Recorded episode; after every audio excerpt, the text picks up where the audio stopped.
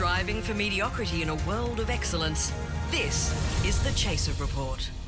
Welcome back to The Chaser Report. I'm one of the interns, Xander, and today we have a very special interview with Hugh van Cuylenburg. Hugh is the creator of The Resilience Project and the host of The Imperfects podcast and works around the nation to help deliver evidence-based tips for people to improve their mental health. Now, we realized for the last few weeks on the podcast, we were being quite blue and getting sad about politicians, getting sad about case numbers, getting sad about international politics, and getting sad about getting sad. So we thought we'd bring someone on the podcast who could help us deal with that and hopefully, in the process, give you a few tips on how to not crash out every day during lockdown. Everyone knows therapy is great for solving problems, but getting therapy has its own problems too, like finding the right therapist, fitting into their schedule, and of course, the cost. Well, BetterHelp can solve those problems. It's totally online and built around your schedule. It's surprisingly affordable too. Connect with a credentialed therapist by phone, video, or online chat, all from the comfort of your home. Visit better help dot com to learn more and save ten percent on your first month. That's BetterHelp, H E L P.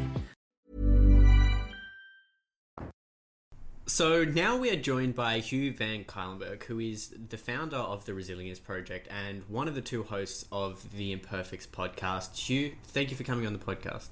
It's a pleasure. I'm a very, very big fan, so I'm very excited to be doing this one today. Thank you for having me. So for people who aren't familiar with your work, what's been happening for you recently? Yeah, all very good questions. Um, I I am fascinated with the topic of mental health and happiness. The reason for that is that when my little sister was fourteen years old, she was diagnosed with a mental illness.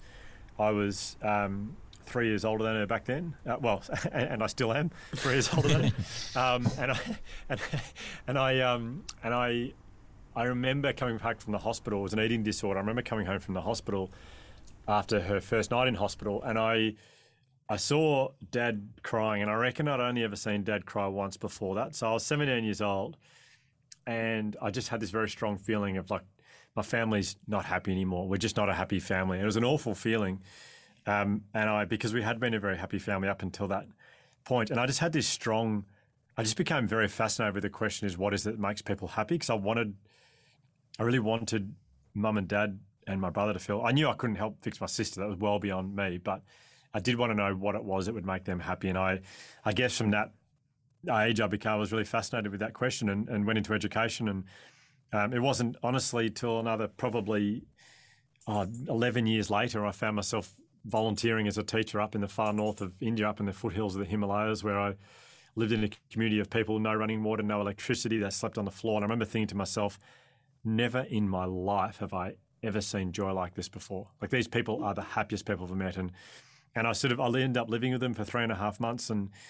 um, and everything I learned from those people I kind of brought back here and started talking about. And at the fir- at first, no one was in the slightest bit interested in what I had to say, uh, which is fair, which is totally fair enough. And um, but slowly it sort of gained momentum. It became quite big in schools and then corporate programs and elite sporting clubs. And, and yeah, now it's a program that three hundred fifty thousand kids around Australia and New Zealand, you know, practice as part of their education and curriculum in school every day. So um, I can't remember what the other questions were. That, that's how it started.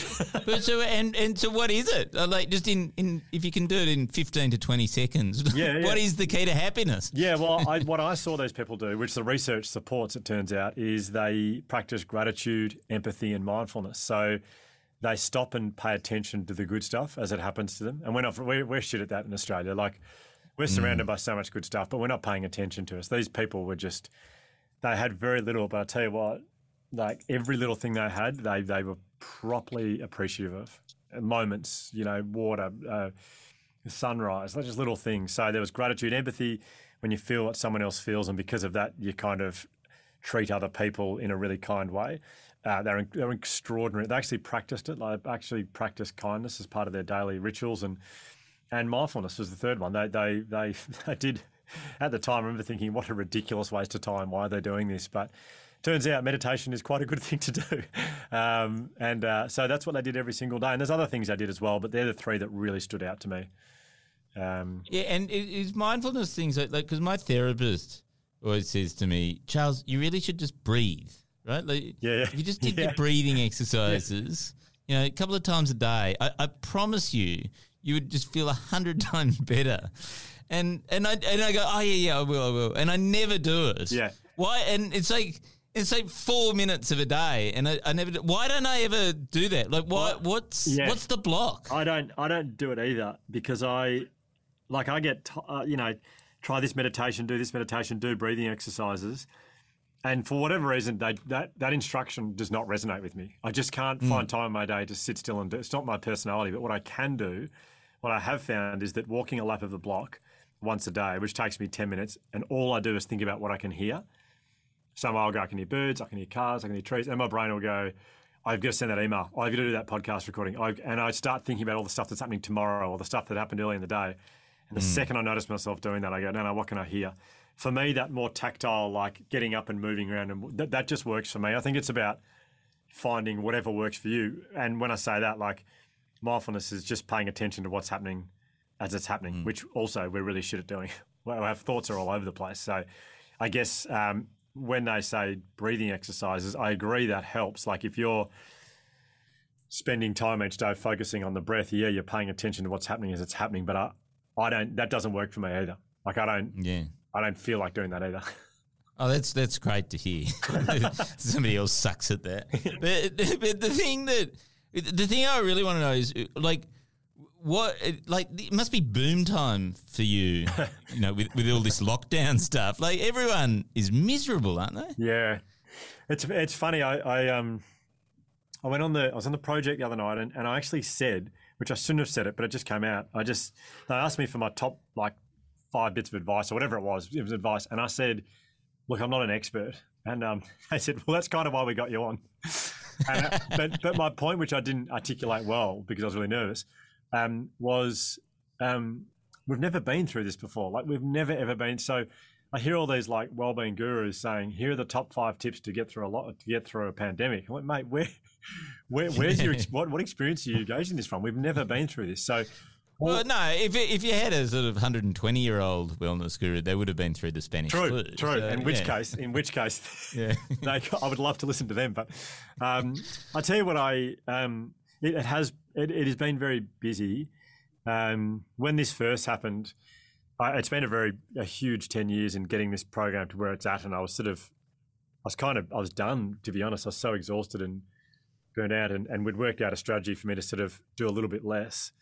And then this happened, and all of a sudden I wasn't restricted by geography. Like it wasn't I can do one talk a day. It was I can come in here into the studio, put the camera on, I can do three or four a day. And then last year was just insane. Like I... I think for most of you, I did about three one-hour presentations a day just to different sporting clubs or schools, or and it was just, it was insane, you know. And it, but I look back on them and I feel like a bit of a goose because I'm saying stuff like, you know, we'll get through this and next year we'll be stronger because we went through uncertainty and we went through discomfort, but we'll be stronger this time next year. I don't think anyone's, I don't think everyone's stronger right now. You know, I listen back yeah. to those things and go, God, what was I saying? And that's what makes me wary of people who claim to be experts of how you get through a, you know, a global pandemic from a mental health point of view. Obviously, there's the medical experts and they are experts and we've got to listen to them. But people who are trying to give advice on, you know, this is how you get down, get through a lockdown. Well, we've never done it before. So yeah. I think all you can do is talk about what you're doing yourself, which helps, and people can decide if that'll help for them or not. And a lot of the stuff that I might talk about may not work for some people, but it might be really helpful for others, I reckon. So... there's not a one-size-fits-all solution, and I'm sure that most people don't want to go dropping five hundred dollars on an online course that will magically make them happy and bouncing off the walls. So what is some tangible things that people can try right now in the home to make their situation better? I love the way you've worded that. I really do. So um, the tangible things. Here's the biggest thing I've done, which has helped me. And to say tangible, this may not even be tangible, but...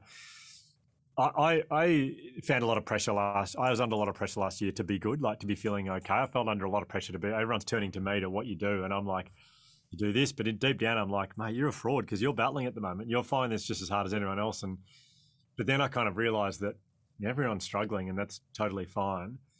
But then I still found it quite difficult, you know, the lack of certainty and all this stuff. I kept thinking about the stuff I wished I could do, and it wasn't till honestly about three weeks ago.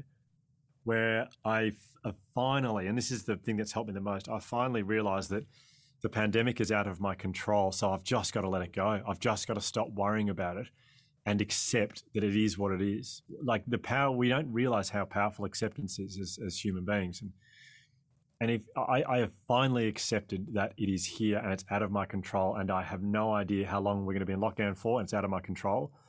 And the moment I, and this is the thing, I've people have said to me for ages, oh, you've got to accept this, got to accept that. And I'm like, yeah, that's easy to say. How do you actually do it? I don't know how I finally actually did it. I just was in the car and it just hit me that I'm worrying about something I can't control. Mm. And because I'm never going to be able to control it. That means my worry is never going to go away here. Have you stopped looking at case numbers and trying to, you know, dodge press conferences each day? Or are you still very much involved within the media cycle? Yes, yeah, but it doesn't. It, I mean, it doesn't. And the, here's the amazing thing: it hasn't. Yeah, there's only three weeks, so you know, by the time you know, in a week's time, maybe I'll be saying, "No, I'm back to where I was." But for the last three weeks, I mean, Melbourne, where I where I live, went through. We had a bad day on Saturday where it just the case numbers spiked, and we realised we're going to be yes. this for a long time. And my wife said to me when we were watching the news, she said, "Are you okay?" And I said, "Yeah, amazingly, I'm totally fine. Like it hasn't. This has not impacted me at all because I've accepted." That it's out of my control. I, I do have to say, though, that I'm someone who hasn't lost his job. I mm. I, I haven't lost someone I love. Um, uh, no one I know is really impacted by the illness at the moment. So I, I think it is a bit easier. F- I, I understand it's easier for me to accept it, I guess, than, than other people, but than, than than some people. But but that's the that's the main thing that has helped me to drop. I just I don't feel anxious about it. I don't feel. I feel I have moments of sadness, definitely, when I think about the world my kids are growing up in. But I, the second I realise I'm worrying something about something I can't control, I just let it go, um, and that's been really powerful. So, so that's one that's not overly tangible, I don't think. Yeah. But but here are some tangible things that I know people are doing that really helps. One of the things that's happened with this with COVID is that um, we don't. One of the big parts of being well and being happy is optimism and hope. They're common characteristics of people who are happy. They, they're optimistic people. What's happened with this pandemic is we've had optimism, optimism and hope stripped from our lives. You know, we used to schedule little things in our lives, like going to the pub for a beer at night with your friends. It helps you get through a bit of a rough day, or going to the movies on the weekend with a friend. That's like it'll get you through the week. Looking forward to that, or going to the footy, or going to live music, whatever it is. We schedule things to look forward to. It's all gone. Yeah. Um, what I think we need to do is actually. Try and write down a list of things that you are looking forward to that, that, that you know will definitely happen. And you, granted, they are nowhere near as exciting as they used to be, but I do think they are the things that we were meant to be excited about in the first place. I'll give you an example for me. Right now in Melbourne, I'm excited. I'm looking forward to the weather improving. Like it's August, it's shit in Melbourne, it's cold, and it's just. But we're about to reach spring, and I love I love the warm weather. I just love it, and. Yeah. And we're not far off the weather turning. And with that, I, I love the smells and the sounds of spring. I, I always have. I don't know why. It's a nostalgic thing. But I've written down I'm looking forward to spring. That will definitely happen. It will. Def- spring will definitely come around. The war- weather will definitely get warmer. I'm looking forward to that. Um, there are certain, there are other things I've listed that will definitely happen.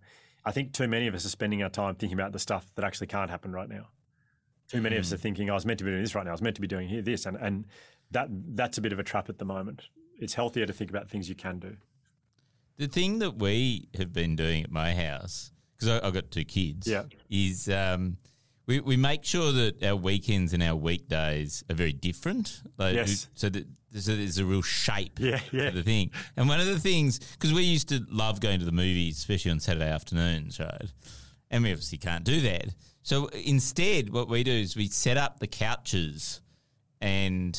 and make popcorn and all nice. That sort of stuff. And then and then my ten-year-old even the other day uh, designed these tickets to, to, so that we all had to have. And we printed out the tickets and he, he insisted on not printing enough tickets. And so he said, Dad, you're the forger. You've got to forge your ticket and try and get in. And so I forged a ticket. And then he was the ticket person. And so, and he was convinced by my forgery. He went, oh, yeah. And he went, wasn't it amazing you got in? It was like, you did it. I love that. I, but, I, I really then, love that. But the other one thing was that we, we always make sure that we, we walk all the way to the cinema. So we leave our house by our back door, walk around the block, and then come in through the front door and go, oh, wow, we're at the cinema now. And And it's it's such a simple and stupid thing to do in one way, but it makes it an occasion. Yeah, like it totally. just it, it just makes it different or something. Yeah, so totally. Just turning on the T V. Yeah, I love that. But that's a that's a very authentic and kind of um, yeah, it's a very real moment. Like to share with your family. I I, I think that's great, and, and and that's the kind of stuff. You know, you're writing down what am I looking forward to? It's definitely going to happen. I'm definitely going to have movie day with, with my family on Saturday. That's going to happen. So they're the kind of things I think we should be focusing on. And and that comes back to gratitude. The other way to practice gratitude before you go to bed at night is to write down three things that went well for you during the day. And granted, they're not as exciting as they were a year ago, you know. I, I got up. Yeah, yeah, totally. totally. yeah, totally. Uh, it's stuff like, I don't know, I had a nice coffee this morning. I mean, my brother said to me the other day, and he's someone who, he said it's taken him way too long to learn gratitude, but he said, my son the other day realised, no, noticed the moon for the first time in his life. He's just, he's one years old, one year old, and he was saying moon and he was fascinated by it. And Josh said, that was a real, that was a real special moment. Like that was a, that was, and I realised I was so grateful for that moment. He said, I reckon if it wasn't for COVID, I probably wouldn't have really, I would have gone, yeah, good stuff. Um, we're about to go to the pub, or he said, but I'm I'm really focusing on, he said, I've, I've really narrowed my vision and I'm just focusing on the stuff that's happening just around me. He said, the smell of my coffee this morning blew me away. He said, it was unbelievable. And I thought, how lucky am I to be having this coffee right now? So um, for many of us, it's it's perhaps an opportunity to learn a lesson that we probably should have learned a long time ago, which is we're surrounded by so many incredible things every day and, and we've got to pay attention to them. Ryan Reynolds here from Mint Mobile. With the price of just about everything going up during inflation, we thought we'd bring our prices down. So to help us, we brought in a reverse auctioneer, which is apparently a thing. Mint Mobile Unlimited Premium Wireless. How to get thirty, thirty, how to get thirty, how to get twenty, twenty, twenty, how to get twenty, twenty, how to get fifteen, fifteen, fifteen, fifteen, just fifteen bucks a month? Sold! Give it a try at mintmobile.com slash switch. forty-five dollars up front for three months plus taxes and fees. Promo rate for new customers for limited time. Unlimited more than forty gigabytes per month. Slows full terms at mint mobile dot com. And, and what about connection with other people? Like, yeah. Because it, it's it's such an isolating yeah. thing, and, and we get so much of our happiness from social moments. Yeah, totally. Well, it's I mean, this is it's funny you say that. I, I was just thinking today to myself. There's a um, where our studio is in Collingwood, where there's a sushi place and a cafe where I get my lunch and my coffee every single day, and I've actually got to know the barista and the the guy who makes the sushi quite well, because for as far I, most times when I turn up, I think, well, this apart from my family, this might be the only face-to-face conversation I have. So I'm not sitting there in the queue on my phone checking my email, saying, "Oh, yeah, good, yeah, hey, hey mate, how you going? Um, what's happening on my email or whatever?" Like I'm properly engaging in. I feel like any opportunity you've got to connect with someone, you've got to grab onto. But here's the other thing I'd say: be selective at, at the moment. I, I think um, we know those people that are really positive and upbeat around the world. Uh, about the world, despite how hard it is, they're the ones you should be having your conversations with at the moment. I, I take on so often I take on the mood of the person I've just been speaking to. One of yes. the one of the baristas is so negative, and he's so down about the world, which is fair enough. I think everyone is. The other barista is like just so positive about everything, and when I speak to her, that's how I am kind of for the next couple of hours. It sort of has a bit of a flow-on effect. I was going to say it's infectious, but it's the wrong word to use at the moment. um, but uh, yeah, I think. I mean, connection is what we're put on the earth to do, which is why essentially we're being challenged so much at the moment. That's what we're on the earth to do. The connection is, is um, I, I think when you look at people's mental health, it's so often the issue or the um, disconnection can be at the at the, at the real um, can be the source of unhappiness, but connection is the answer to, to joy, and that's why we're having a lot of problems right now because we're disconnected at a time when we when we know that connection is everything. So. Um, yeah, it, it's really hard. It, it's really, really hard.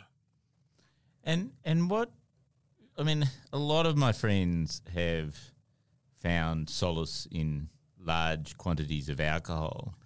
I mean, you like it's sort of it's one of those things where, you know, like it's sort of it does work, and then it doesn't work, and it's horrible. And but it, I think a lot of people are feeling very guilty about that, but also.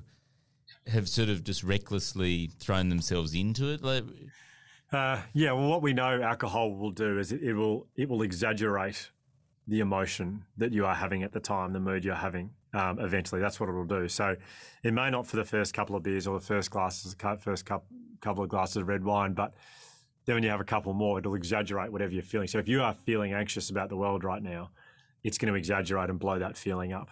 Um, and then I know some people, a mate of mine was telling me that he, he, I, I was talking to him about that, and he said, yeah, I, he said, what happens is I feel really great after a couple of drinks, and then the anxiety picks up around the world. I get a bit panicky, and then I drink heaps, and then I'm just like, I go, I'm just like, I pass out basically, and then it's just gone. I said, what, what about the next morning though when you wake up?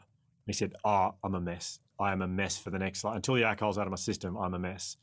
I said, well, that's what I mean, mate. It's exaggerating your mood the next day. Like you're you're a lot more down about the world the next day while the alcohol's in your system. So I totally understand people turning to alcohol because it, it's it's this little bit of an escape. And but I think the second you catch yourself starting to feel a little bit um, like bring up a negative emotion, I think you need to abort mission pretty pretty quickly. Easier said than done.